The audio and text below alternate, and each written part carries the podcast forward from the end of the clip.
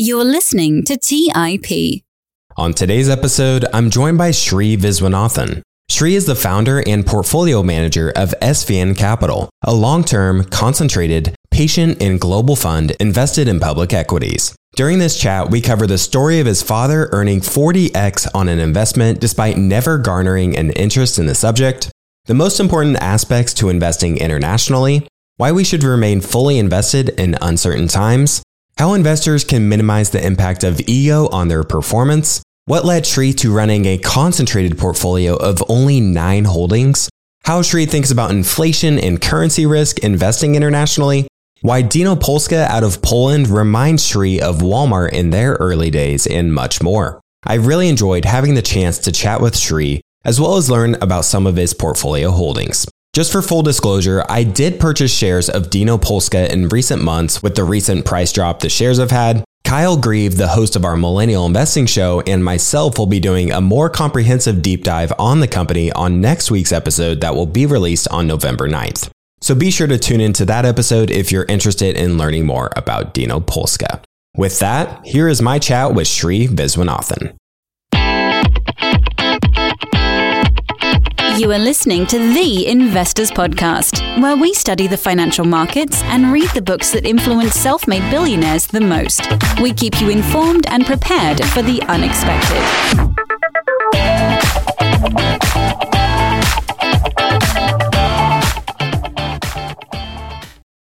Welcome to the Investors Podcast. I'm your host, Clay Finck, and today I am thrilled to be joined by Shree Viswanathan. Shree, it's great to have you here. Clay, appreciate you having me here. As I told you earlier, the lineup in your podcast is amazing. And for me to be invited, I'm honored and humbled. Thank you for having me here. Well, truly, I really appreciate having the opportunity to have you on. I've had a chance to listen to a lot of your talks, read your letters, and had a lot of fun diving into your portfolio holdings and finding some new names. So I'd like to start this conversation by asking you to tell the story of your father, who wasn't a big saver, he wasn't a big investor, but he ended up investing in an IPO in 1992. So please tell the story of how this came about, how it played out for him, and the lessons you drew from that. Absolutely. Also, before I get started, I do want to thank my friend uh, Chris Mayer. I believe he's the one who referred my name to you, I believe. In any case, thanks to Chris as well. So basically, the backstory to my father's investment. I'm originally from India. I came here as a student and forgot to buy a return ticket back home. While I'm an American citizen, given that both my wife and I have extensive family connections back there. We keep going back to India regularly. So earlier this year, I was in India when one of my brothers asked me to sign some papers to transfer my father's stock certificates into digital format. I was quite surprised by this. First, my father, who worked for a large oil company in India before retiring comfortably in 91, was not a big saver. Second, investing in uh, the uh, stock market was not only considered frivolous, but was also frowned upon, at least uh, within our family. So ever since that trip, I've been trying to piece the past together, but I think this is what happened. So immediately after his retirement, one of his friends had urged him to submit an application for some shares in the IPO of this company called Kotak Mahindra, an Indian bank.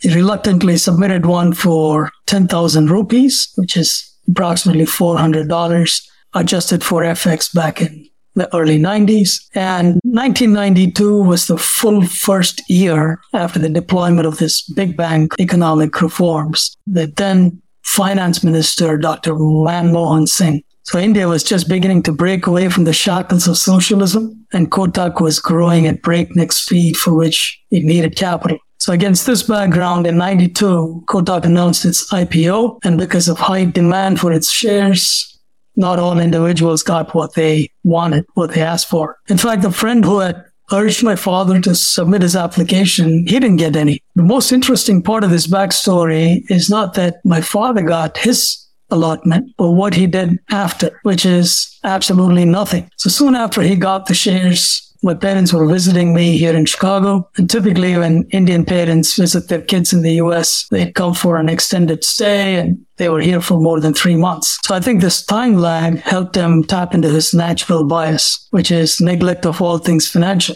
Come to think of it, it may not have been just willful neglect. I think he just forgot about this investment. And this was his first and only attempt at being the Warren Buffett of the Viswanathan clan. He never brought it up with any of us. He passed away in 2008. By the way, by that time, this investment had grown to more than 40x and approximately 28% return a year. Since none of us knew about this uh, investment, we couldn't possibly interfere in the compounding process. This investment continued to balloon carelessly. In 2014, uh, Fidelity Investments here in Boston supposedly reviewed the performance of its customers from 2003 to 2030 and found that the best returns were from its customers who were either dead or inactive. While some say that such a test was never run, I like this test for the major takeaways. Inactive and dead people have outperformed the long, in the long haul. So in my father's case, he was inactive for the first 16 years and he's been dead the last 15. In fact, since his death, this little investment has gone up another 12x for a total of well north of 500x since 92. Well, upon this release of this supposedly Fidelity run research, this gentleman, John Rekenthaler, I'm not sure if you've come across his name. He writes very extensively on Morningstar. He came out with a very interesting statement. He said that dead have their own drawbacks. Now they make for dull company and when dishes need washing, they're never around. As investment mentors, though, they have their merits. And I thought that was a fascinating statement from uh, John. But essentially, I take away three major lessons from this. First, you know, market rewards inactivity, whether it's a result of willful neglect or sheer abdication, doesn't matter. Second, the power of compounding takes time to exhibit its phenomenal force, and it's always back end heavy. I'm sure you've read uh, Robert Kirby's paper on coffee can portfolio, somewhat very similar kind of a concept. And third, I'd say never skip school, particularly when the class is about concentration. Had he added a zero or a couple of zeros, which he was capable of at that time, my father, the current size of this investment could have been monumental to life altering. As such, it's just a merely uh, good sized investment. I think it is bookmarked with some very interesting life renewing lessons. So that's my experience with that wonderful episode. Yeah, well, there's so many lessons and things to point to there. You mentioned Chris Mayer, and we chatted about, you know, you need to become comfortable with inactivity and make inactivity your default. You know, I was talking to Chris and talking about he's always reading, he's always learning, but from an outsider's view, it doesn't look like he's really doing anything. He's you have to make a inactivity is a productive activity in a way, is a way of thinking about it. And it also reminds me of the Peter Lynch quote that the real key to making money in stocks is to not get scared out of them. And people feel like they're doing something productive when they're trading in and out of stuff. And I think it's just such a good reminder to make inactivity our default behavior in the majority, if not most cases. I totally agree. I absolutely agree. And the same statement has been repeated by many other investment stalwarts. And Charlie Munger, in his own style, he says, it's not the trading, it's not the buying and selling where you make money, it's the sitting on your back that actually leads to significant returns. And people have their own ways of saying this and exhibiting the eventual result. And it's evident. This is, in my father's case, he's not an investor. He's not even a novice. It's not something that he was ever interested in. It's just that he happened to accidentally stumble into an investment that turned out to be a phenomenal success. Yeah, I absolutely agree. Being patient long term is the right approach. Before we turn to talk more about how you invest and how you think about different aspects of your portfolio, I wanted to mention a quote here that I found in your Twitter bio of all places from Ralph Waldo Emerson. It states, Money often costs too much. And I think this really points to the type of person you are and how deeply you think about the world. So I just want to ask you what this quote means to you and your thoughts around it. Sure. Actually, I have a four part investment criteria at SVN Capital. Before I deploy capital into any one name, I'm looking for an affirmative answer to these four questions. We can cover the rest of them later if you want, but the one that's more relevant to this question is the company run by high quality management team. I have a specific order in which I ask these questions. This is the third question in that order. Management team is an important aspect of my analysis. And I try to look at this, determine this quantity from a variety of angles honesty, competency, ownership interest, and compensation and incentive structure. As I was mentally preparing to launch this fund a few years ago, I stumbled on this fabulous essay by Ralph Waldo Emerson titled Compensation. It was totally not what I was expecting. The title caught my attention. It was totally not what I was expecting. It's a great essay on spirituality. He says everything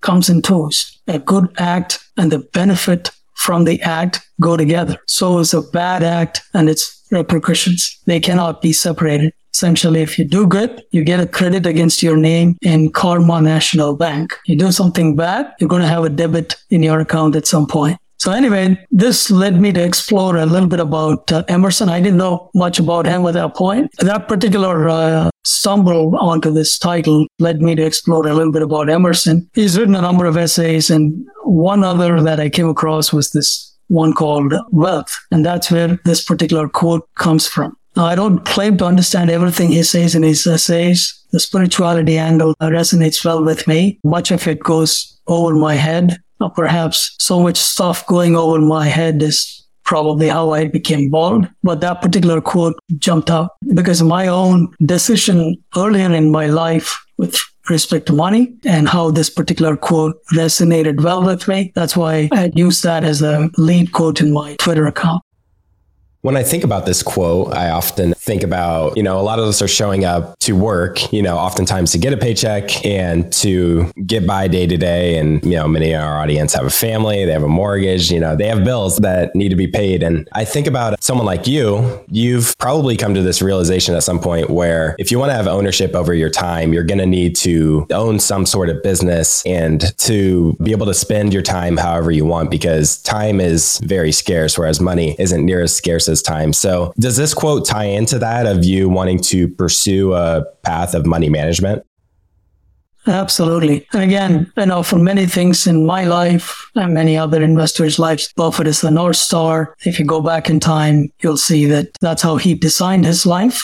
He wanted to have control over his time. There's a fantastic interview with Charlie Rose that's still widely distributed where he shows his diary and everything is empty. He keeps his time to himself. But to answer your question specifically, yes, that's a primary driver. But I want to tell you something about this other author. Now, there's this fantastic author in India. His name is Vishal Khandelwal. Last name is a little long, but Vishal, V-I-S-H-A-L is the first name. He writes extensively and he's written a number of books. There's a book called The Sketchbook of Wisdom. Fantastic, easy read, phenomenal book. It's more a coffee table kind of a book. But uh, there's a chapter in it called Seize the Day. And he says, imagine you have a wonderful friend who deposits $86,400 into your account every morning. This happens daily 365 days a year. The only condition is that you can't save that deposit.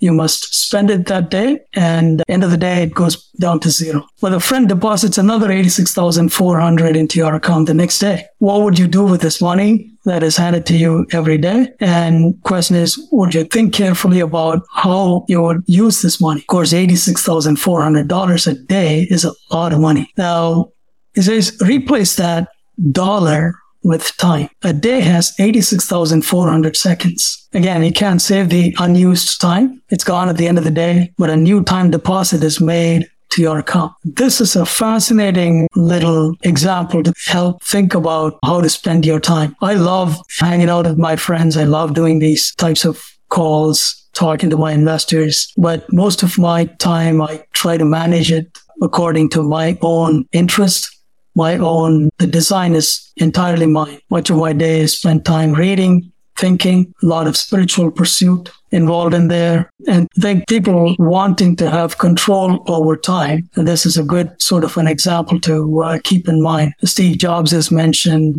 a similar kind of an example in his own way. There are many different examples, but this one sort of resonated well. And so I've designed my life to suit my style and this particular endeavor, managing SVN Capital, the way I manage it, concentrated, long-term, patient, uh, global, allows me to use that time as I find appropriate. That time decay of 86,400 seconds, I use, I allow it to decay at a rate that I'm comfortable with.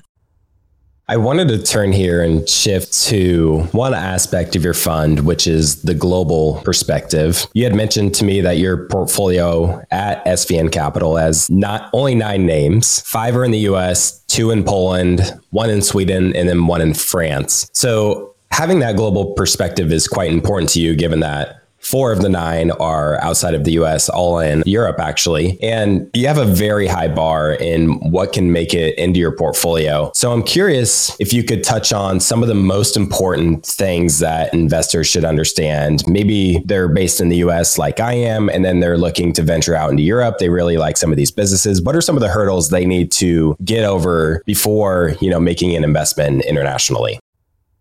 You know, in one sense, I would say it's the quantity of the people running the company, but that's just what one sense response. There are many other pieces that come into arriving at that point for me personally. I told you I have this four part investment criteria and uh, they're always the same, irrespective of where the company is located, US, Europe, Asia, wherever. And it goes in the same order. First is, uh, do I understand the business? Of course, right? That's the basic question. Second, is it a high quality business? We can dig into that later. Quality is defined both in quantitative terms and in qualitative terms. And then is it run by honest, competent management team, skin of the game, which I've already covered. And then is it a reasonable valuation? To help me focus my efforts in finding these multi-bagger opportunities, overlay a few constraints on top of this. Now, we know that accounting is the language of business. I believe being a CPA, having studied accounting at a graduate level and worked as an accountant for a few years, I think all that sort of helped me understand this language a little bit. So I look for companies that follow either US GAAP, which is only United States, or IFRS, International Financial Reporting Standards. But there are more than 110 countries that follow IFRS. So I overlay a couple of other constraints. I want the companies to be filing their financials in English, which completely takes out Japan from my map, for example. Even though it's a country that's very attractive, I'm always interested in it. Why do you have the English requirement given we have things like a Google Translator? Surely there's something more to it than uh, you don't know Japanese and such.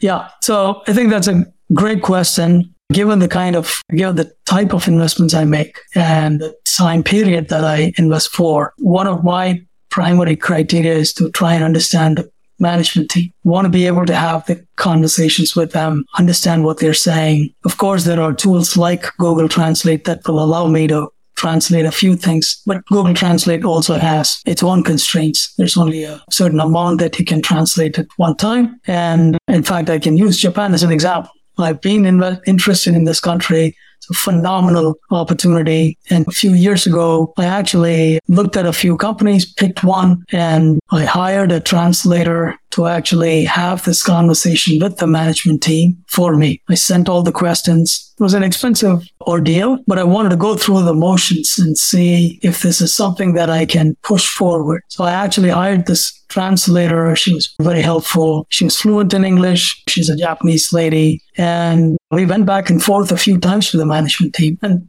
both the management team and this translator were quite supportive of this whole effort of extending the time horizon by the number of conversations and the time that they were spending. Eventually, you know, I had her translate a few documents, not all of them. And eventually I asked the question of whether there would be any kind of a document that the company would file in Japanese that cannot be see that I will not be able to understand or I will not be able to access. This particular company said yes. And that was the end of my uh, journey on that front. Long story short, I want the companies to be in English because I want to understand who they are. Now, here we are on a Zoom call, even though you're, I'm in Chicago, you're in Lincoln, Nebraska. I can understand you. You can understand me. Even this conversation is a little less efficient than meeting face to face. Me being able to see the black of your eye and you the reverse will give us a lot more information than is evident even in this conversation. So when you have a situation like what I described, I think, I personally think for my efforts, there is no one right way to do all these things, right?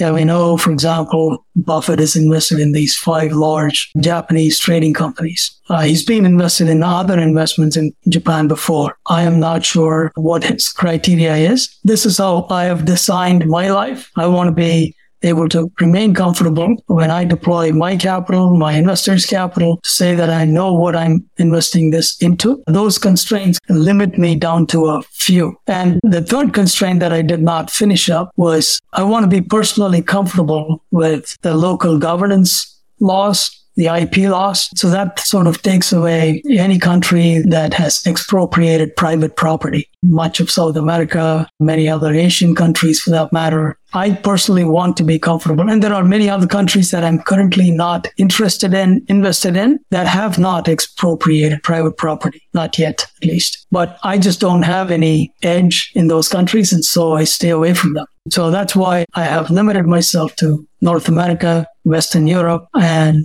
I'm increasingly looking at India, which I'm sure will come up in our conversation later today. Yeah, let's turn to that actually. You were born in India, and presumably you would be able to get more comfortable with maybe some companies there rather than, say, a Japanese company. Do you expect your portfolio to eventually expand to India? And where are you at on, you know, in that research process? Yes, I'm very interested in the Indian market. And I'm actively working on a few companies. By the way, I'm not legally uh, able to start trading in India at this point. And though I'm from India, I'm an American citizen and the local equivalent of SEC. It's called SEBI, Securities Exchange Board of India, has certain constraints, regulations, many hoops that I need to jump through before I can get approved for trading in India. Going through that process at this point, but not there yet. They tell me I'm just a couple of weeks away. Be that as it may. I'm interested in this country and working on a few. But no, I don't have to necessarily add a new name to the portfolio at this point. I have nine names. It doesn't have to be India per se. It just happens to be what I'm working on. But yeah, I'm constantly on the hunt for great businesses that fit my investment criteria. And I have zeroed in on a few, or at least a few in India at this point. Actually, on that front, I just got back from India a couple of weeks back spending almost two months there. It was both personal and some due diligence work. There's some puts and takes from my what I call as a short stay. Unlike in the past, the current economic uh, environment is robust. I'm sure you've heard about the demographic profile. There's 1.4 billion people, largest country on earth today. But about 50% of that 1.4 billion or less than 25 years old. That's almost 2x the current population of the US. India is the leader in digital payments, for example, you know, way more than China's, way, way more than US. But more importantly, what that means is this digital payment is capturing a lot of revenue in the tax network. So a significant difference relative to what has happened in the past. And then, of course, the geopolitical attraction, world's largest democracy sitting next to China, while the Western world is looking for an alternative all that is working in the company's favor, or the country's favor. On the other hand, the public market valuations appear to be high relative to the country's own history and definitely compared to the developed world. On top of it, what I also noticed this time was, at least among the business communities, other investors, a few of them that I met in the money class, uh, there is a level of overconfidence that's bordering on arrogance in the sense that people feel that India has arrived and that it can't be relegated to an also ran status by the West. You know, years ago, Buffett talked about the ABC of business decay, arrogance, bureaucracy, and complacency. I think that's applicable to countries as well. So that's something that I would be mindful of. So having said all that, the positives seem to outweigh the negatives. And so I'm still studying these companies while I'm keeping an eye on these other factors. Related to investing internationally more broadly, I'm also curious to get your take on, you know, on the one hand, you know, if you open up to more ponds to fish in, presumably you may find more high quality names. On the other hand, many people speak to the higher valuations that are in the US. So presumably you could get more attractive valuations for similar quality businesses overseas. So I'm curious to get your take on how this sort of weighs in your thought process and your approach and your take on the quality names you can find internationally and then the valuations that relate to those companies relative to the US. Yeah, I've pondered that myself. Prior to launching SVN Capital, for example, I spent time as an analyst, portfolio manager in a couple of different platforms here in Chicago. All my time was spent on US names. But many of those businesses had a lot of international exposure, but the analysis was primarily US centric. And for me to expand into this international or a global approach, it does raise a question. However, Given my background, the way I think about compounding wealth over time, US is the primary driver of that idea, but it's not the sole owner. That concept has been exported very nicely to many other countries. Europe is much older, not sure financially. Back in the days, it was richer, but in terms of the capital market development, Europe has gone through that transition. And we are increasingly seeing that in Asia. Related to that question, I would cite this interesting study. I'm not sure if you've heard of Dr. Hendrik Bessembinder. He's a professor from Arizona State University. In 2017, he released a fascinating paper with a very provocative title. The title was Do Stocks Outperform Treasuries? So it's a little bit of a digression relative to your question, but I'll come back to that. He released this paper in 2017 asking if stocks outperform treasuries. And on the face of it, the question may sound irrelevant, but then he dug into it. You'll see that he went back to 1926, brought it all the way to 2016, I believe. And it was a good long 90 year stretch. He evaluated the market and he concluded that barely 4%, only 4% of the stocks outperformed the treasuries. The rest either were at the treasury level or even worse. So uh, that was a fascinating study to highlighting a few things. We'll cover that detail later, but looking at this report, there's this fund out in uh, Edinburgh, Scotland called Baillie Gifford. They invest globally. They saw this report and they were very interested. They went to the professor and said, Hey, we like this analysis. Can you actually repeat this on a global scale? And he went back and redid it on a global scale and found out that barely 3% of the stocks outperformed the local treasuries over time. The point is, there are, first of all, there are a few quality businesses that do outperform over a long stretch of time. If there is a business that's generating a healthy return, by definition, it starts attracting competition, which means returns get arbitraged away. But there are a few of these businesses that can defer such reversion to mean for a variety of reasons. Competitive strength, it could be the brand, it could be many other things. But the point is, there are a few that can defer such uh, reversion. And it's not just US, but it also happens globally. That's number one. But the more interesting aspect is there are only a limited number of companies that can do it. And so uh, my view is I'm combining the 4% that he found in the US and the 3% that he found in the, on a global scale. And I want to arrive at a portfolio that I can understand, that I'm comfortable with, that can generate that healthy return over a stretch of time. So that's how I have put the portfolio together, and that's how I'm developing this portfolio. That's why it's global. Let's take a quick break and hear from today's sponsors. Today's episode is sponsored by Range Rover Sport. Range Rover leads by example with their dynamic design that rises to the occasion. It's got powerful on road performance and commanding all terrain capabilities coupled with signature Range Rover refinement. The third generation Range Rover Sport is the most desirable, advanced, and dynamically capable one yet, redefining sporting luxury. It's got advanced cabin technologies such as active noise cancellation and cabin air purification, offering next level comfort and refinement.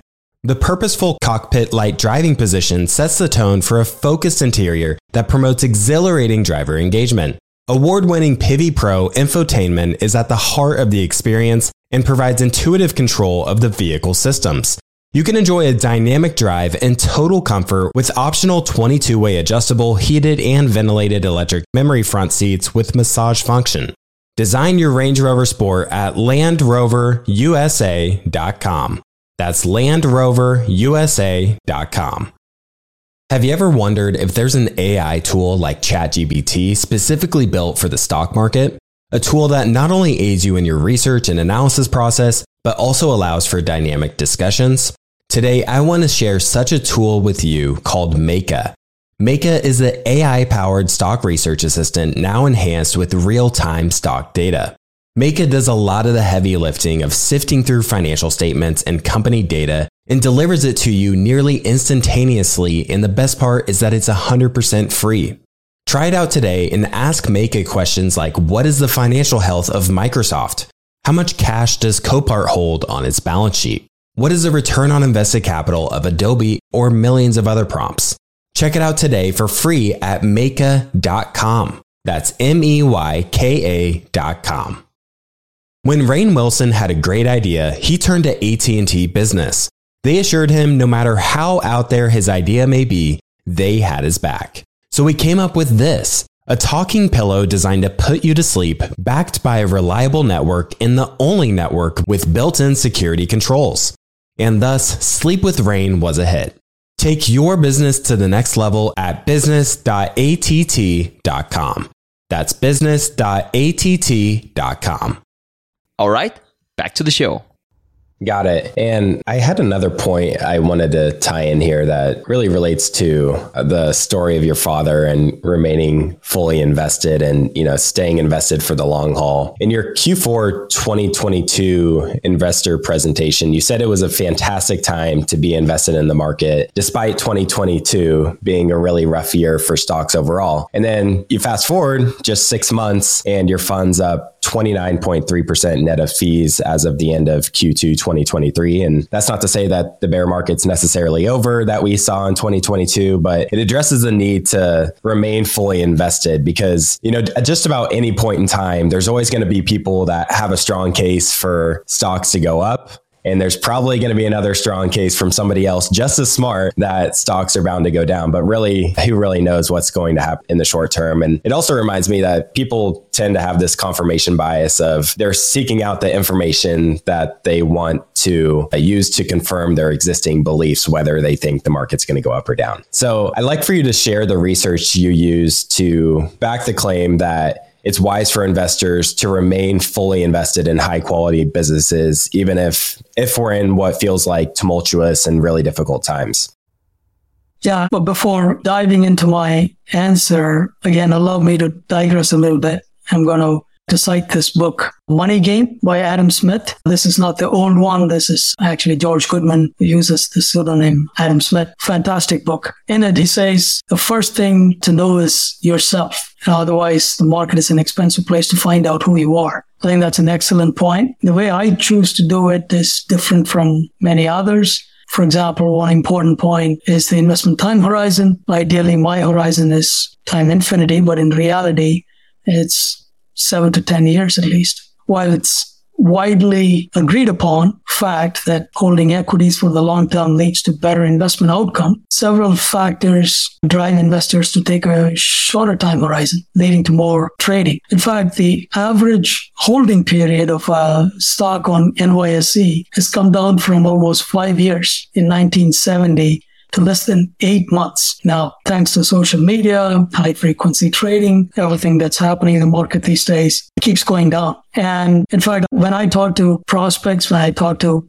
my investors, I always try and cite these three T's that I think are the bane of investing. Turnover. Now, the average mutual fund, for example, turns over 116% a year, which means every single position is bought and sold at least once within the year. That of course, leads to high transaction cost, and that in turn leads to higher taxes. But most pernicious of all is the fact that such actions unnecessarily disrupt the process of compounding. Back to your question about what did I use to back my claim for being fully invested. I'd say there are at least three different data points going from macro all the way to the portfolio. Again, going back in time, if you used S&P as the proxy for the market, there is empirical evidence to show that the market is up approximately 65 to 70% of the time. This is, I believe, one of the reasons why shorting is such a difficult exercise. I myself, I don't short or use any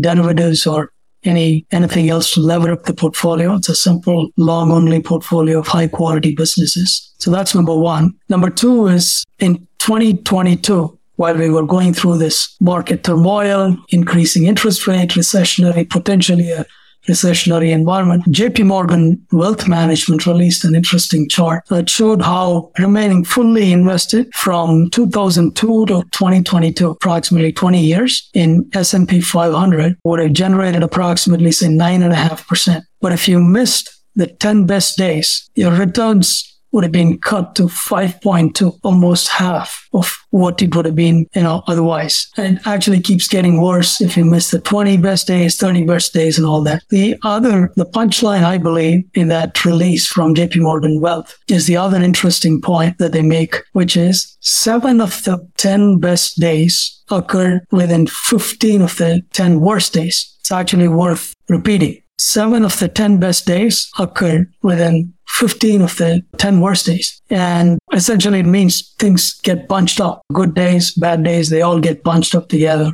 So instead of coming in and out, it's better to endure the pain of a drawdown and then enjoy the benefit of reversal. It reminds me of March 2020 because that's one of the more recent events. You know, March 2020, everything was going crazy. Markets are just dropping like a rock and hitting those limits. And, you know, naturally our tendency is like, maybe I should be selling right now because, you know, there's lockdowns. And when really that's the time likely to be buying as long as you have that long term approach.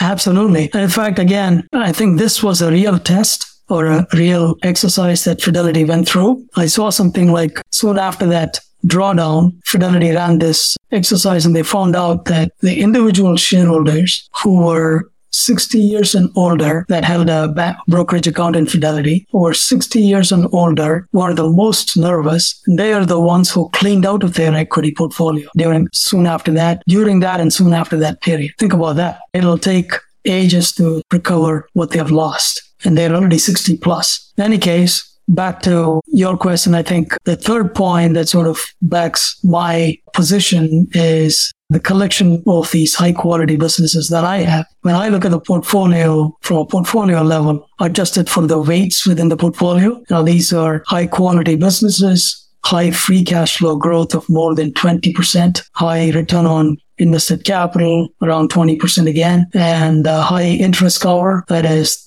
these guys have very little to no debt on the balance sheet. And all that, when you compare that to, say, the market of S&P, these metrics are meaningfully higher than what the market offers. When the underlying fundamental economics of these companies continue to remain strong, I was and remain convinced that one will follow the other, and it's not the fundamentals that will follow the stock price. That's why I ad- advocate remaining fully invested. I wanted to talk a little bit about ego as well. I know this is something you've thought a lot about. And with many things in life, as with investing, oftentimes the biggest enemy isn't something external or somebody else, but it's ourselves. Can you talk about how important it is to understand the impact of ego when it comes to investing? Yeah, this is a deep question. It's very close to my heart. It's how I live my life, but it's widely accepted and it's well known that ego is the source of many problems in life, particularly in the investment arena. Ego is the primary source of problems. It makes you overconfident, makes you think you know something when you really don't. From the moment one wakes up in the morning till one shuts the eyes at night, this process of reinforcing this ego goes on. There is a subject. I, for example, like this picture, the object, or it could be many other situations. There is a subject and an object relationship. That's essentially establishing and reinforcing ego. That's what gets this process started, I believe. A, um, a number of years ago, I read this book called a Search in Secret India by a skeptical British journalist named Paul Brunton. Back in the 1930s, he visited India looking for a solution to this spiritual aspect of life. And he finally found this saint in South India. Much of the last third of the book is about this particular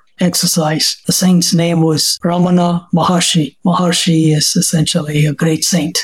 It's a Sanskrit word for a great saint. One of this saint's methods helps eliminate that ego by asking who is asking that question? Who is that I, that subject? that's raising this relationship. Look at who is experiencing that benefit of looking at that picture or whatever that object may be. Inquire as to who is experiencing these things, and the mind quietens down and helps eliminate or at least reduce that ego. Observe the observer and reduce that ego. That's the essence of his teachings. When I read this book the first time, I merely appreciated it and didn't give it much thought. But years later, I came across a good podcast in which the guest highlighted this book and I went back and that's when this light bulb went on and I got hooked. Ever since I've been following the saints teachings. So that's how I come at this every day, trying to tamp down that ego a little bit. You've stated that you spent or you spend 30 to 60 minutes a day doing some sort of meditation and you called it a ego reduction exercise. Talk to us about how this works in practice. Yeah, it's an individual exercise for a number of years when I was working in downtown Chicago, raising kids, running a family. I used to find it very difficult to get this time. Now that I'm running my own fund, this is part of how I've designed my life, right? This suits my needs and how I'm able to spend this time. I'd say I spend a lot more time than just 30 to 60 minutes these days. Now it's an exercise in which I'm looking at my thoughts as if I'm looking at a different person. So the mind's proclivity is to wander around. And so we have all these thoughts. In fact, an average man has about 30,000 thoughts a day. That's a lot. If I can catch myself thinking a thought, if I look at that thought as if it's a different entity, it quietens me down. In fact, Phil Jackson, the former coach of Bulls and Lakers, he's written a fantastic book called My Hoop Dreams. He goes through all this. He's a very spiritual person, by the way. That exercise of looking at that thought tamps the ego down, helps me quieten that process a little bit. Now, I don't catch it every time. What I increasingly do all through the day. In fact, I find it a little easier in the mornings than in the afternoons and later in the evenings. Uh, as John Wooden, former basketball coach, UCLA basketball coach said, good things take time as they should. We shouldn't expect good things to happen overnight. Actually, getting something too easy or too soon can cheapen the outcome. So this is a tough process, a tough exercise, but I'm sticking with it because I think I'm seeing improvements. One tangible evidence in myself is I used to have large swings in the amplitude of my emotions, getting very upset when a stock in the portfolio goes down or vice versa. I can see that amplitude reducing quite measurably over the last few years now. That's how I go about it. I'm thinking more about this ego, and you just mentioned the emotional aspect. Is there anything else when you look back to the very first day you purchased a stock to today where you're seeing, you know, the benefits really shine through through this ego reduction exercise? Because 60 plus minutes per day compounded over many years, I'm sure the compounding effects of that have just been tremendous on your end. So I'm curious if you could point out some of the major benefits you've seen over the years through these exercises. Absolutely. It comes back to designing my life the way I want it. For example, when I hit the gym, I hit the gym almost five times a week. I used to listen to podcasts or some music earlier on. For the last few years now, I do put on my AirPods and it's on noise reduction mode and it's just me my thoughts and my guru. And just continuing to focus on those thoughts helps me with the rest of the day. I spend almost all my time. For example, this year I've made only one major change to the portfolio. Much of that was done by April of this year. Yes, new capital that's come in. I've added them to a few of the existing names, but a portfolio level change there was only one, and that's all by design. I want it to be a portfolio of collection of high quality businesses where I don't make too many changes. We know, for example, in a dynamic system, I'm not sure if you're an engineer, engineers typically agree immediately. They say, we know in a dynamic system, more moving parts will lead to increased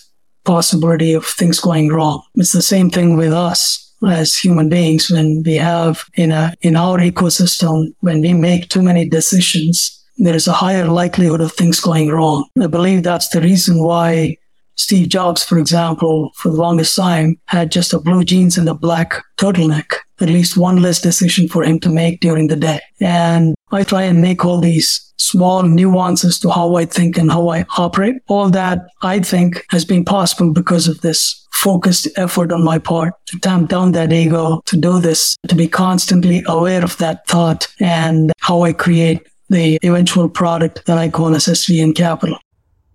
I think this is a good transition point to talk about the level of concentration in your fund. You know, you talk about the engineering concept where the more things you introduce, the the more headaches it's going to lead to. And concentration is definitely a key part of how you operate your fund and your portfolio. And, you know, many investors they speak to you know all the benefits of concentration but i think there's very few that actually live it out, at least in the manner you do of only having nine names. So, another idea that sort of relates to this is you've talked in the past about your background and your upbringing and having this very conservative upbringing. And, you know, you want to approach investing in a very conservative manner. So, it may be somewhat surprising to some of the listeners to hear conservatism and only having nine names. So, can you speak to how you came to develop, you know, this very concentrated approach and then eventually become comfortable with it? And seeing it as a very conservative way to invest.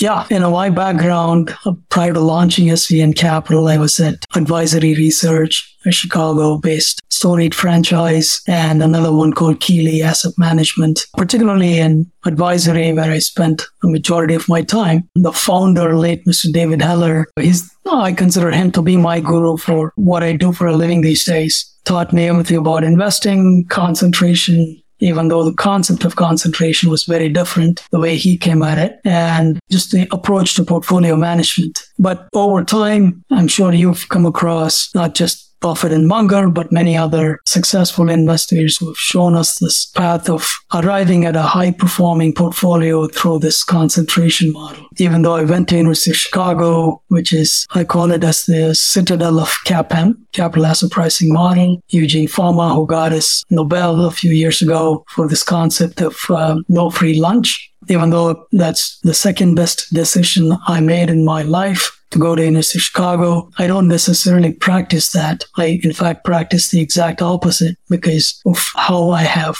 learned lessons from some of these stalwarts. There's a gentleman by the name of Dave Contasaria out of uh, Valley Forge, Pennsylvania, highly successful investor, very concentrated. Joe Rosenfield of Grinnell, back in the days, he was one responsible for bringing Warren Buffett onto Grinnell's board, very concentrated portfolio. Lou Simpson of Geico. In fact, as time progressed, even though Lou was a little more diversified as time progressed, he became even more concentrated. So many other names who have done it this way. And all that sort of led me back to, I refer to this exercise in this research paper by Dr. Hendrik Bessembinder to put numbers around that research. From 1926 on, he said there were, it was $47 trillion of wealth that was created. Fascinating data. 47 trillion was evenly split between 83 companies that created 23.5 trillion and a half trillion and the other 23.5 trillion was created by 25,584 companies essentially pointing to again barely three and a half three and a half, four percent of the companies generating that, that return. That sort of, he dug into many other details, but to give you specifics here, four items jumped out for him at least. Strong cash generation and accumulation, rapid asset growth, high R&D, for example. These were important items that sort of contributed to those 83 that sort of generated that return. That's what I've gone after. Companies in the portfolio today, not only do I understand what they do, but they generate high return on incremental capital. High return is anywhere in the high teens to 20 plus percent. Not only do they generate high return, but they also have significant opportunity to reinvest. Almost all of them reinvest back into the business. A couple of them actually put 100% of their free cash back into that business. Now that's an important metric. The combination of high return and reinvestment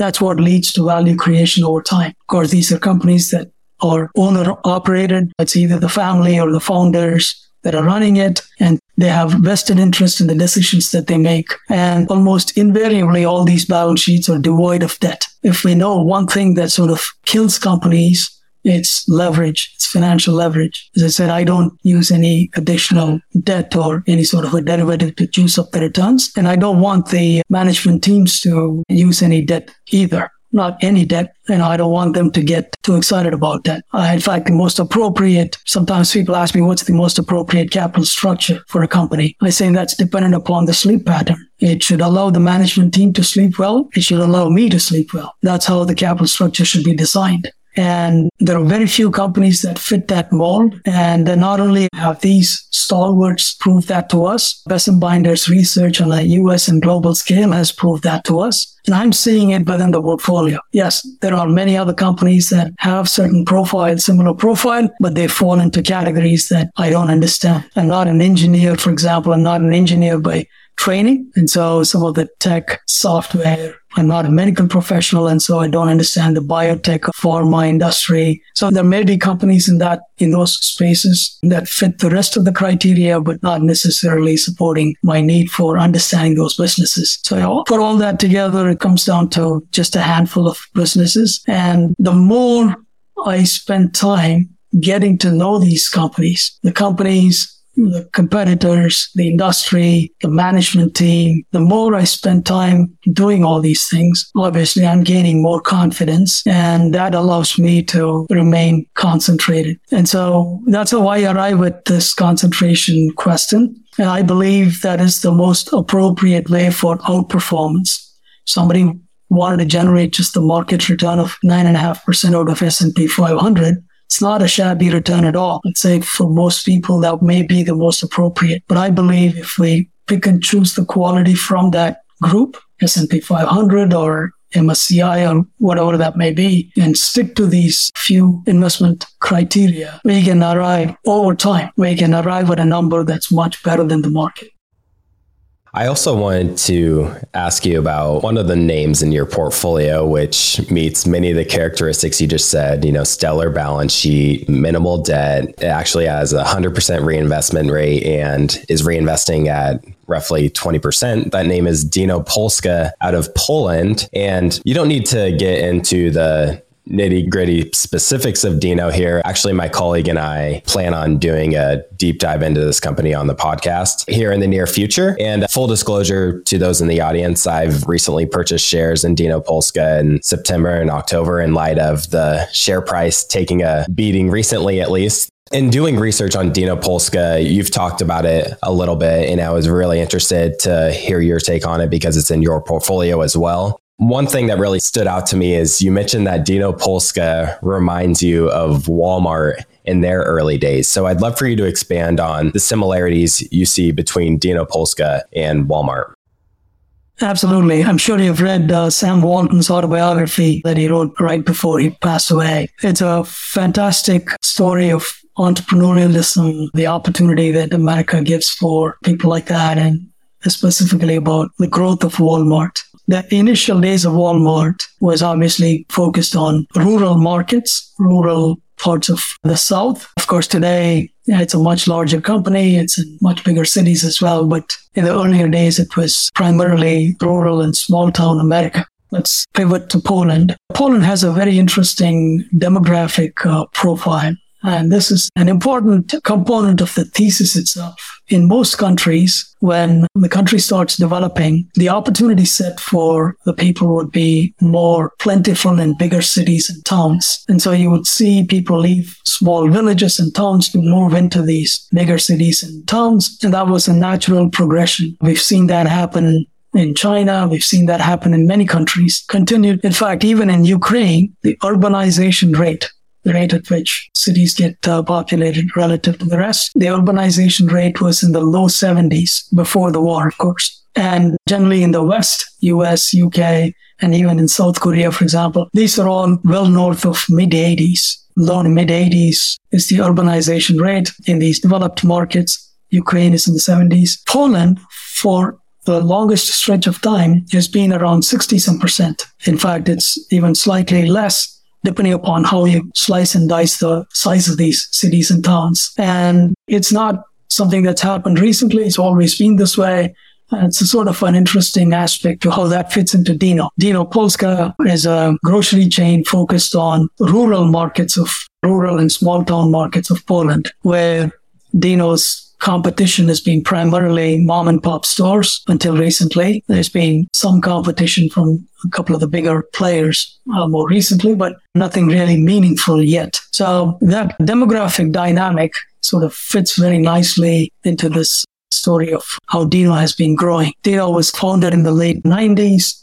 It's grown from approximately 110 stores in 2010 to a little north of 2,300 today, a good high 20% compounded annual growth rate. Invariably, all that growth has been in this rural market. And what he has been trying to do, what Thomas Biernacki, the founder, who's still the chairman of what they call the supervisory board, he owns more than 50% of the stock. What he's trying to do is set up these small stores in rural markets. Each store caters to only about three to 5,000 people. And as soon as a store starts servicing more than, say, 5,000 people, they open up a new store down the road. And that's how they've grown organically. There is no acquisition involved. And they're letting these small towns, the stores populate these smaller towns, and they're letting the smaller towns grow into the stores. That's the primary point I wanted to compare relative to Walmart when I said this reminds me of the early days of Walmart.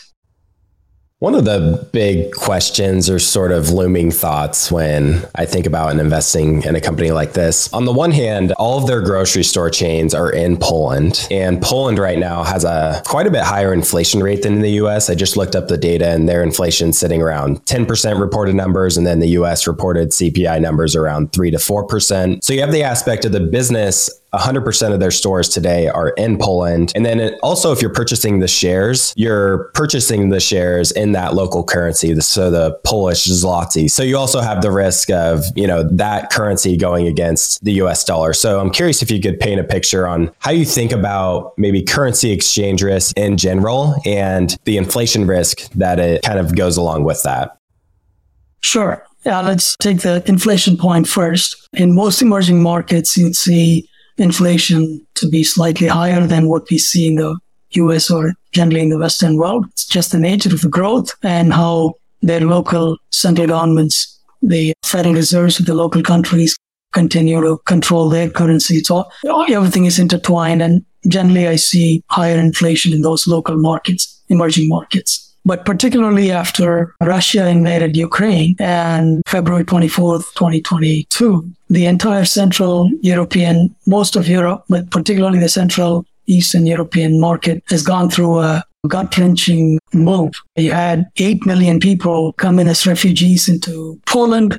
Polish people with their big hearts took many of them in their homes government in position at that point. By the way, there was an election just a couple of days ago, and we have another instance of a bloodless change of government, most likely happening in Poland as we speak. In any case, the government stepped up and started giving financial incentives to these families that were taking in these refugees. All that meant there was a higher level of money circulation within the country. And of course, this was leading to higher inflation across the board. Wage inflation, food inflation, you name it, there was higher inflation. In fact, inflation was as high as almost 20%. It hit as high as almost 20% not too long ago. But as we've seen over the last few months across the board, inflation has started coming down. As you rightfully pointed out, inflation currently is around uh, 10 some percent. 10 year interest rate locally has come down more than 50% from what it was same time last year. All that is pointing towards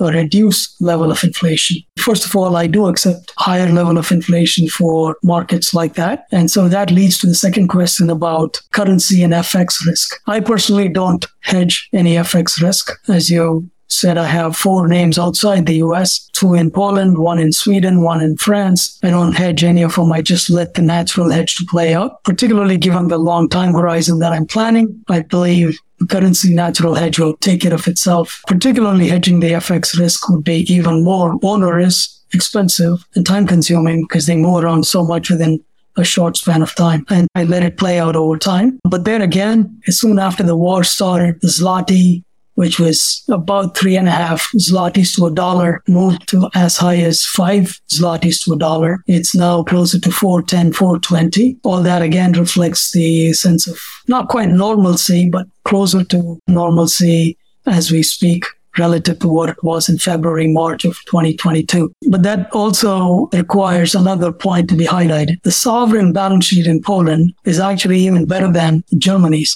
Debt to GDP in Poland is even less than 50%, even better than Germany's, which is supposedly the most frugal within the EU. You've got a population base of approximately 36 million, about the size of California. About 8 million came in. Most of them have moved on. About 2 million continue to reside there. They're integrated well into the system, society, and you have a balance sheet that's better than even Germany's. Political wrangles continue to happen. Not sure how this is all going to play out from a macro standpoint within Poland, but the company continues to execute on its plan of growing its store base within rural markets competition continues to remain, I'd say, lackluster, even though Biedronka, which is the biggest competitor, biggest player within the country, has started opening up smaller stores, direct, indirect competition to Dino. It's still not meaningful enough to impact what Dino is doing around the country. I accept the food inflation which is now in the trending in the right direction going down. FX risk is something that I accept going in, allowing natural hedge to play out. But even there, we're seeing improvement relative to what it was around the war.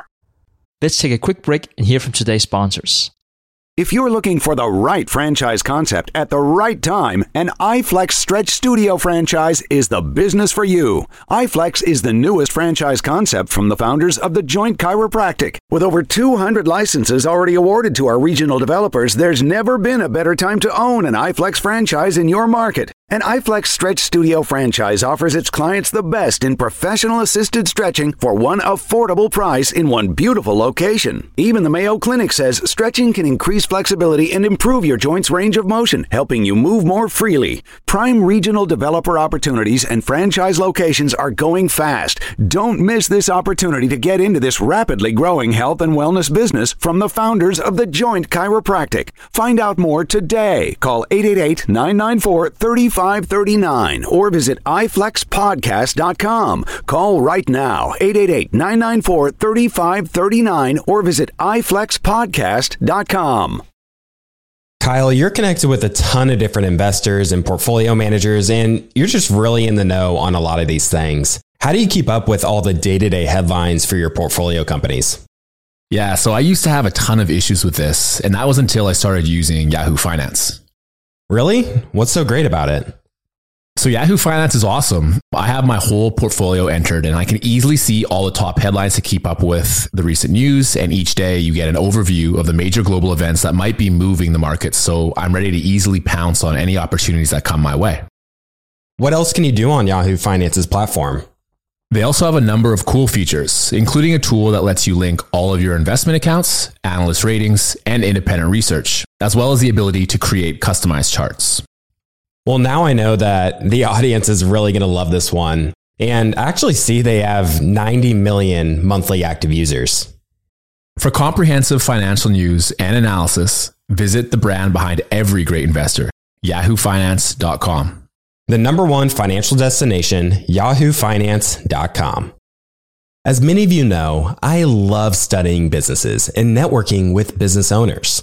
The more I've studied businesses, the more I've realized that starting and scaling your business is easier than ever because of companies like Shopify. Did you know that Shopify powers 10% of all e-commerce in the US?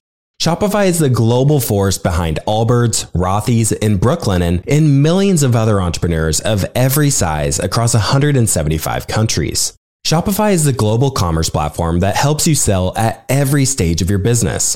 From their all in one e commerce platform to their in person POS system. Wherever and whatever you're selling, Shopify's got you covered. Shopify even helps you turn browsers into buyers with the internet's best converting checkout, up to 36% better compared to other leading commerce platforms.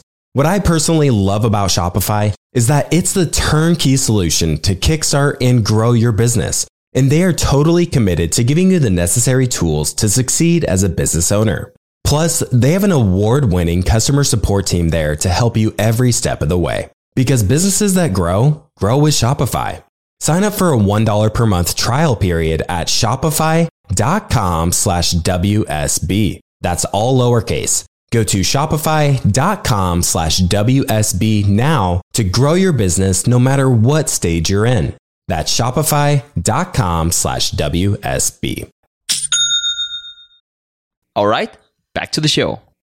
And I think it's also important to mention here just the incredible value proposition that Dino offers to its customers. Um, I'm looking at, you know, the prices they offer the lowest, oftentimes the lowest prices in terms of any of the grocery store chains. They're very convenient because there's these small box stores that, you know, are oftentimes very close to their target consumers, whereas many of these other stores are larger boxes, more centralized within these cities. And then they offer pretty much everything the average Polish person needs. One of the things that sort of stood out to me is that they make sure they always have the meat counters, whereas many of these other grocers don't have that. So the selection is also really good. And to tie in the inflation piece here again, the key to these big winners and these big compounders is their ability to continue to earn high returns on capital. And on the one hand, I could see, you know, inflation maybe squeezing some of the lower end consumers where today they might be purchasing some level amount of groceries and then the next year they just aren't able to purchase as much because of high inflation. And then I could also see a bit of a tailwind where some of the higher end grocers, Dino steals share from them in light of higher inflation where consumers kind of push down to lower price grocers. So I'm curious your thoughts on how inflation might impact their returns on capital over time.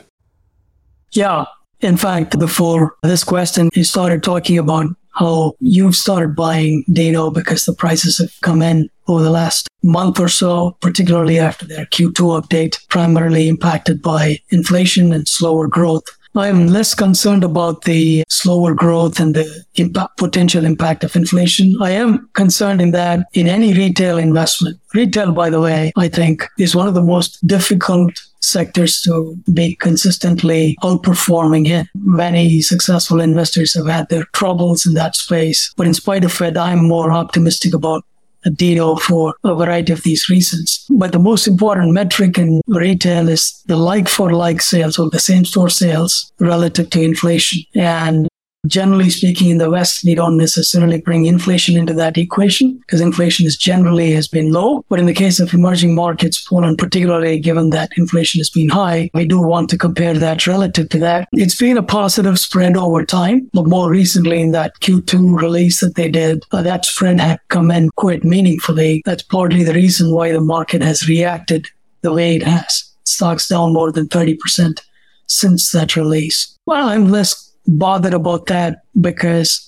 as I said, inflation has started coming in. We'll see this play out over time. And number two, their value proposition is, first of all, source products locally as opposed to sourcing products from bigger manufacturers. And as a result, they have fewer private label compared to Biedronka, the largest uh, operator. And more importantly, they also have a policy of following the biggest discounter Biedronka's moves, particularly price increases on certain products. They watch how Beer Biedronka is increasing its price on certain products and they replicate it even though Dino is offering their products to the rural and the small town market. Similar or same amount of percentage increase is what they push through. On the other hand, I don't believe I'm not 100% certain on this. I don't believe they do take the prices down when Biedronka takes its price down. So that sort of allows them to keep a relatively healthy margin, particularly relative to the inflation in the local markets. And so that's one reason why I'm not concerned about that. The second aspect is the slower store growth that they have announced recently. It's not something that came out as a surprise. They had been talking about it for a little while. I'm sure you've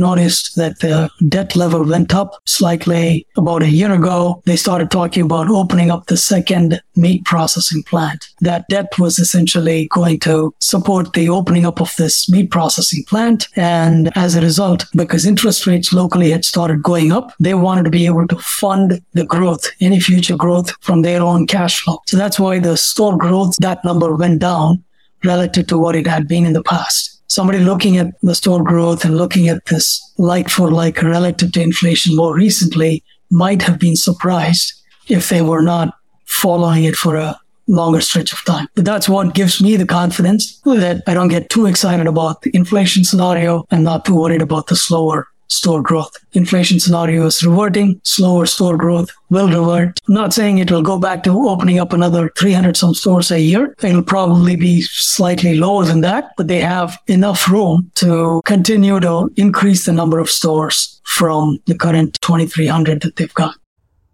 I'd like to also tie in the valuation of Dino because it really points to an, your investment strategy and it's a very important piece. It's actually the last valuation is the fourth of your four criteria and investment framework. And I talked to some of my investor peers and a lot of them will say, you know, this is a fantastic business, but you're paying a optically high multiple and you're going to have to use relatively high growth assumptions for an extended period of time in order to justify paying that sort of valuation. I just checked and it looks like the PE multiple on Dino Polska, for example, today is around a 28 or 29. And I'd be interested to hear how you think about investing in these companies that trade at a premium, trade at these optically higher valuation multiples. Absolutely. And we can use Dino as a good example. And it's an important aspect of it's, it's the fourth and still an important uh, criteria for me before I deploy capital. And that's a transition that I have made over time. Years ago, I told you I came from advisory where I was trained to think about valuation as the primary driver and then move on from valuation to many other factors. I've completely flipped that order today when I, as I'm running SVN Capital and keep valuation as a, as the last of the four criteria. And in the case of Dino, for example, what gives me this, yes, relative to, you know, the low multiple companies that we may come across, Dino's historical multiples have been high. Today, at this price, I think it is even more attractive given my expectation of future growth. And I'll address that growth in a second. But using PE or price to book or EV to EBITDA multiple, whatever metric that may be, it's typically a quick back of the envelope computation to help us keep some sort of a guardrail. And that's all that is. But in most of these situations where we have these high quality businesses performing at a high level, I think we need to use a slightly different, not necessarily saying give up on valuation, but slightly different approach to thinking about valuation. So let's use uh, Dino, for example. As I said, they have 2,300 stores, 36 million people, 2 million from Ukraine. If you exclude that, you still have 36 million people. I told you about 60% of the population lives in 50 to 60%. Let's use 60 is in smaller towns to rural areas. And that's about 23 million people. Dino services three to 5,000 people per store. You take an average of about 4,000 people to a store. That 23 million over 4,000 leads you to something around 53, 5,500 stores that Dino can get to. Of course, in this analysis, I'm assuming many other things, no competition, nothing disruptive in terms of Dino's growth, no other war or many other macro factors that may come into play. Those are completely out of my control, out of our control. And so we have to think about the potentiality using these numbers that I've thrown out. And in any business, competitive analysis will be the most important aspect of how I think about the future. I think it was Winston Churchill who said, the farther back you see, the farther forward you'll be able to look. And so if you look back at how the company has performed, of course, it was a much smaller company back in 2010, has grown with almost very little to no competition in the rural markets. Today, you may say there are competitors like Biedronka who are coming into these rural markets. And that may be true. And the dynamics have changed. Law of large numbers is also working against them. But given this dynamic of doubling from 2300 more than doubling from 2,300 stores over the foreseeable future. And each store each mature store, they've opened a little more than 1,000 stores over the last four years, and it takes about three to four years to break even. And a mature store generates mid to high 20% return on capital. And it's interesting when you look back at the most more recent performance, those 1,000 some stores that have been open over the last few years, they haven't started contributing to the bottom line yet. When you overlay all these pieces, stores that have been opened, the future growth that's coming, and each store generating that kind of 20 plus percent return, and the company not paying any dividend or buying back, but reinvesting every cent, every penny back into the business. That's what allows the company to continue to create value. When I look forward at Dino from here on out, at, I don't know, it's at 380, 350 zlotys today, allowing for slower growth over the next, say, year or even 18 months, but going back to slightly healthier growth as the company brings down the existing debt on the balance sheet when they'll be able to think about capital in a slightly broader sense. All that leads to the next, say, five years or so, cash generated over the next five years or so relative to this current price back into an IRR of something into the high teens and low 20% from here. So that's how I think about valuation. The current multiple of, I think, next 12 months EPS is only about 19 times. The LTM, it's slightly higher than that, but that's all back of the envelope metric. What I'm looking for is the cash generation capacity of this business. Is that stable and strong enough? Or is there a force lurking in the dark that can disrupt this cash flow generating machine? I'm not convinced that there is one at this point yet. And so I'm not necessarily forecasting it into the next 10, 15, 20 years. Even forecasting it into the next five years is a big challenge. But as I said, looking back over the last few years allows me to get some comfort in terms of thinking about the future. That gives me the confidence. That gives me the ability to say this is a business that can continue to generate healthy returns over the foreseeable future with enough room to grow. Right. And another interesting aspect that wasn't even mentioned is that they have many neighboring countries with similar characteristics in terms of the consumer base and the types of consumers that they are. A few I'll mention here is Czech Republic, Slovakia, Lithuania, and maybe potentially Ukraine if the situation gets better there one day. So it sounds like you aren't even really considering, say, five plus years out, they might be, you know, expanding big time internationally, but today they are solely focused on Poland because there's still that huge opportunity for growth there. And even if you don't even consider the international expansion, there's still a lot of potential growth ahead.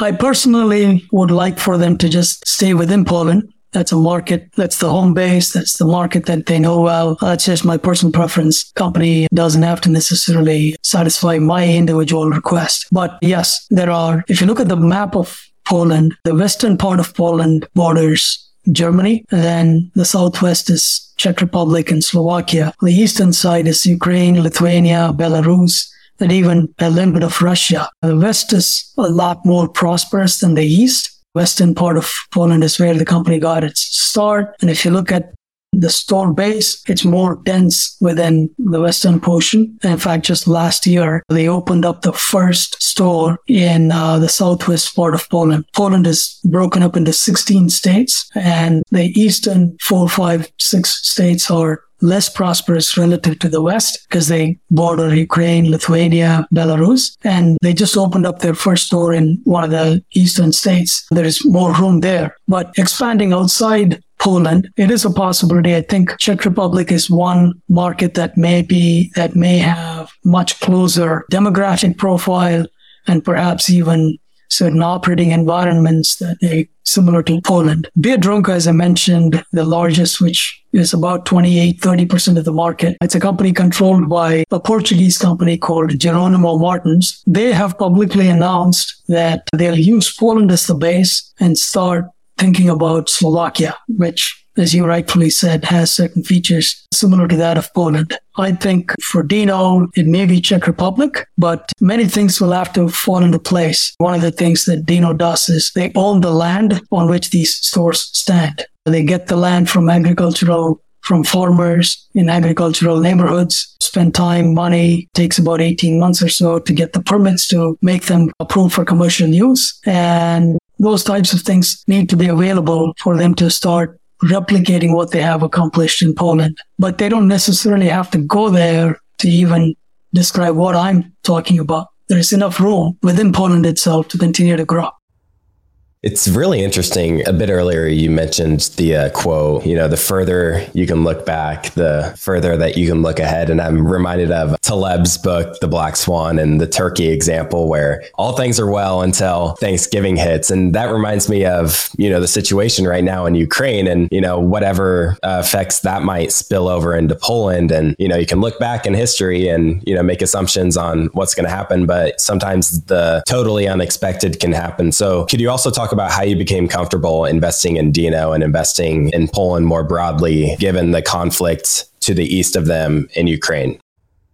Yeah, actually, my investment in Dino and in Poland was way before this conflict even started. Um, another small investment I have in Poland is a software company called, it's now called Text. It used to be called as LiveChat. In any case, before I spent time in some of these markets, Sweden and Germany are closer to the Western world. Poland obviously has a different profile. I spent an enormous amount of time reading up on Poland. I visited Poland, of course, last year, a few months after the war started. But before that, I spent time uh, reading up on Poland. It's a fabulous country, has some fantastic history. It's one of the few countries that has actually made the leap, according to IMF, has made the leap from developing to developed market. And many factors have helped the country move in that direction. I live in Chicago. As I said, Chicago has the second largest Polish population outside of Warsaw, and many of them actually are involved in construction related work. I've spent time in real estate before, before my B school. And in fact,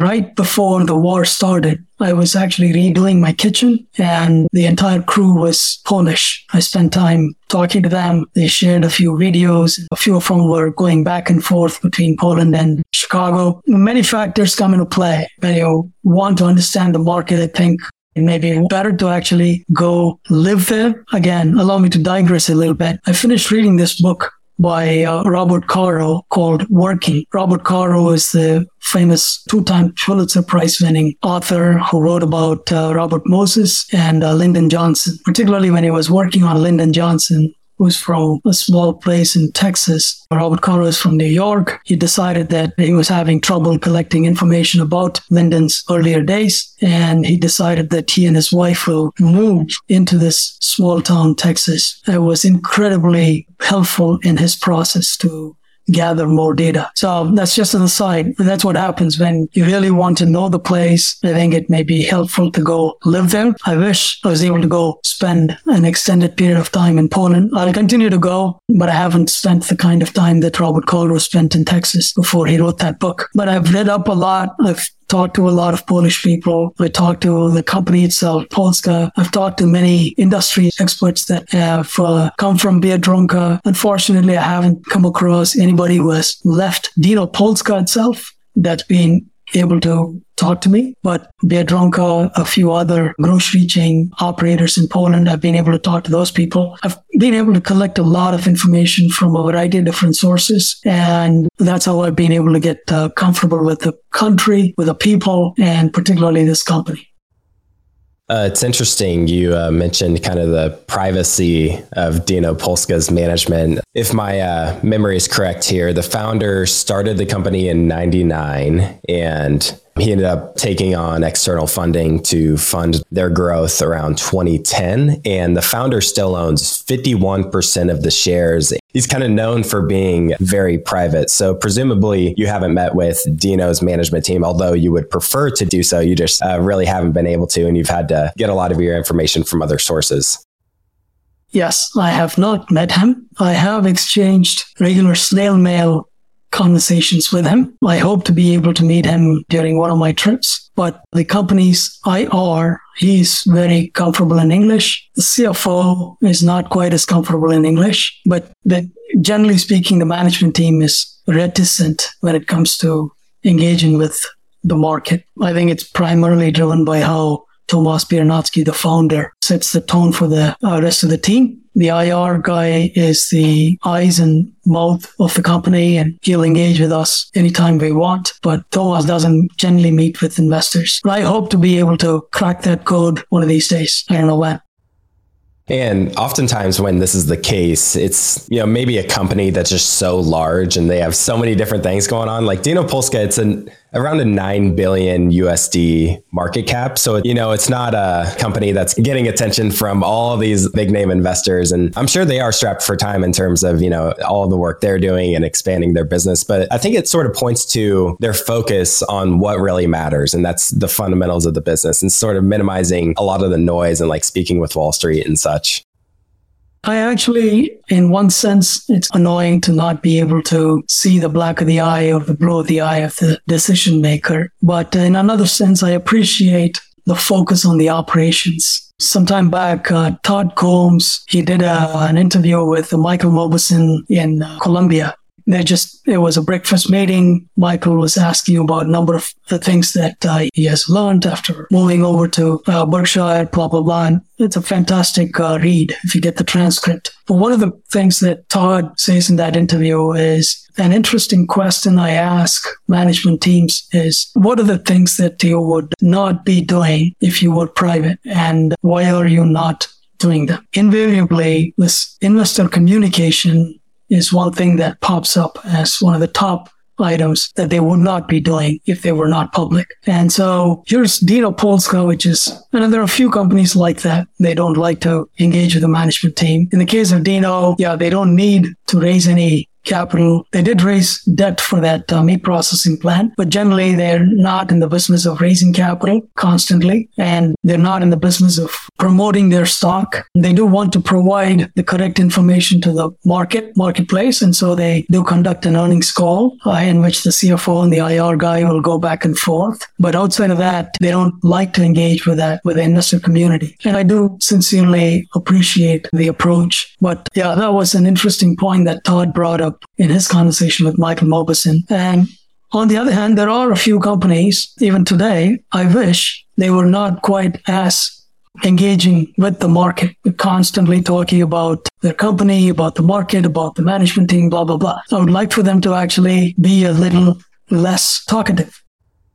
Shree, I one more question I wanted to ask you before I let you go, give you the final handoff at the end. At the very start, you mentioned Chris Mayer. It's an investor that you know, and it sounds like you guys keep in touch and run ideas by each other. And you also have a few names that intersect, Dino Polska being one of them. And to the best of my knowledge, Chris's portfolio has a sizable allocation to serial acquirers. And for those who aren't familiar, serial acquirer is a business model whose futures growth is essentially essentially predicated on you know make continuously making these acquisitions. Constellation software is one sort of prominent example that we've talked about on the show and a lot of our listeners have taken interest in learning more about. But Shree you don't own any serial acquirers in your portfolio and I'm sure you've done plenty of research around this given that you talk to Chris from time to time. So I'm curious to get your general thoughts on serial acquirers and what's kept you out of them to date yeah, you're right. Chris and I, we go back a while and we keep talking about uh, our portfolios and ideas and all that. And he does have a few more serial acquirers than is typical. For me, I wouldn't say I don't have any. I know HEICO is one that I own. It is a serial acquirer, although their acquisition program is slightly different in that this doesn't happen all the time, but in most of their acquisitions, they don't acquire 100% of the company. They acquire 70, 80%, leave a slug for the selling shareholders to remain vested. That's a slightly different business model compared to most other serial acquirers. That's a feature that I like. But I would say this is more a personal deformity that I have that's holding me back. And I told you I went to University of Chicago. Ever since I graduated from Chicago, I've been in a number of different number of companies. Each one of them has been acquired as a commercial bank, as an investment bank, and then even asset managers, advisory and Keeley. Each one has been acquired. And it's interesting that none of those acquisitions have panned out well for the acquirer. Perhaps it's the source of that deformity in me. I'm also reminded of Buffett used to write these very interesting letters back in the days. It's unfortunate that he doesn't write those types of letters these days, but there was one that he quoted many years ago. Forget it must have been in the mid 80s. He said, he thinks about acquisitive growth, he said, I'm reminded of this country singer, Bobby Bare, in which he said, I've never gone to bed with an ugly woman, but I've sure woken up with a few. In any case, I'm not saying I'm completely opposed to it. There's a McKinsey book on valuation has talked extensively about the type of acquisitions that pan out well over time. There's an interesting author website. I think his company is called Scott Management. He has put together certain features of serial acquirers that he thinks do it the right way and have actually made it work over the long term. But it's just a combination of acquisitive growth, not necessarily panning out over time based on my experience. And uh, yes, I've been wrong. Mark Leonard Constellation has been a phenomenal success. There are a few Swedish serial acquirers that have done it right and I'm not in any of them. So I've been wrong so far, but maybe over time, as I continue to spend more time looking at these companies, and actually some of them have also come into the, have also uh, declined by 20, 30% over the last few months, particularly the Swedish ones. You never know. I may actually change my opinion, change my thought process. Life as an investment manager is always a question of being a learning machine.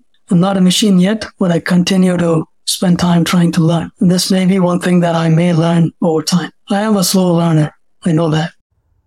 Well, uh, yeah, being a serial acquirer and being successful for decades, it's an incredibly difficult task. And it's one of the Chris Mayer names, you know, just studying one of their managers, they talk about this learning journey too. They're continuously learning, continuously trying to figure things out. And I, I think we're all sort of in that boat. But Shree, I uh, don't want to hold you too long. It's been one of my longer interviews here. And I want to give you a handoff here to give you a chance if anyone in the audience would like to learn more about you and SVN Capital and any other resources you'd like to share, please give them to hand off to where they can do so. No, thank you. I warned you up front that I do tend to talk a little more. Thanks for having me and for people to follow me. My website is www.svncapital.com and my email is shri at svncapital.com. And as you said, I'm also on Twitter at svncapital. Would love to connect with your followers. And I can't thank you enough for having me here today. And I'm extremely sorry that this ran way too long. No, it definitely didn't go too long. I, I thoroughly enjoyed it. And I thought this was probably a good cutoff point, and maybe we can continue the conversation some point in the future. Absolutely. Thank you and look forward to staying in touch. Thank you for listening to TIP.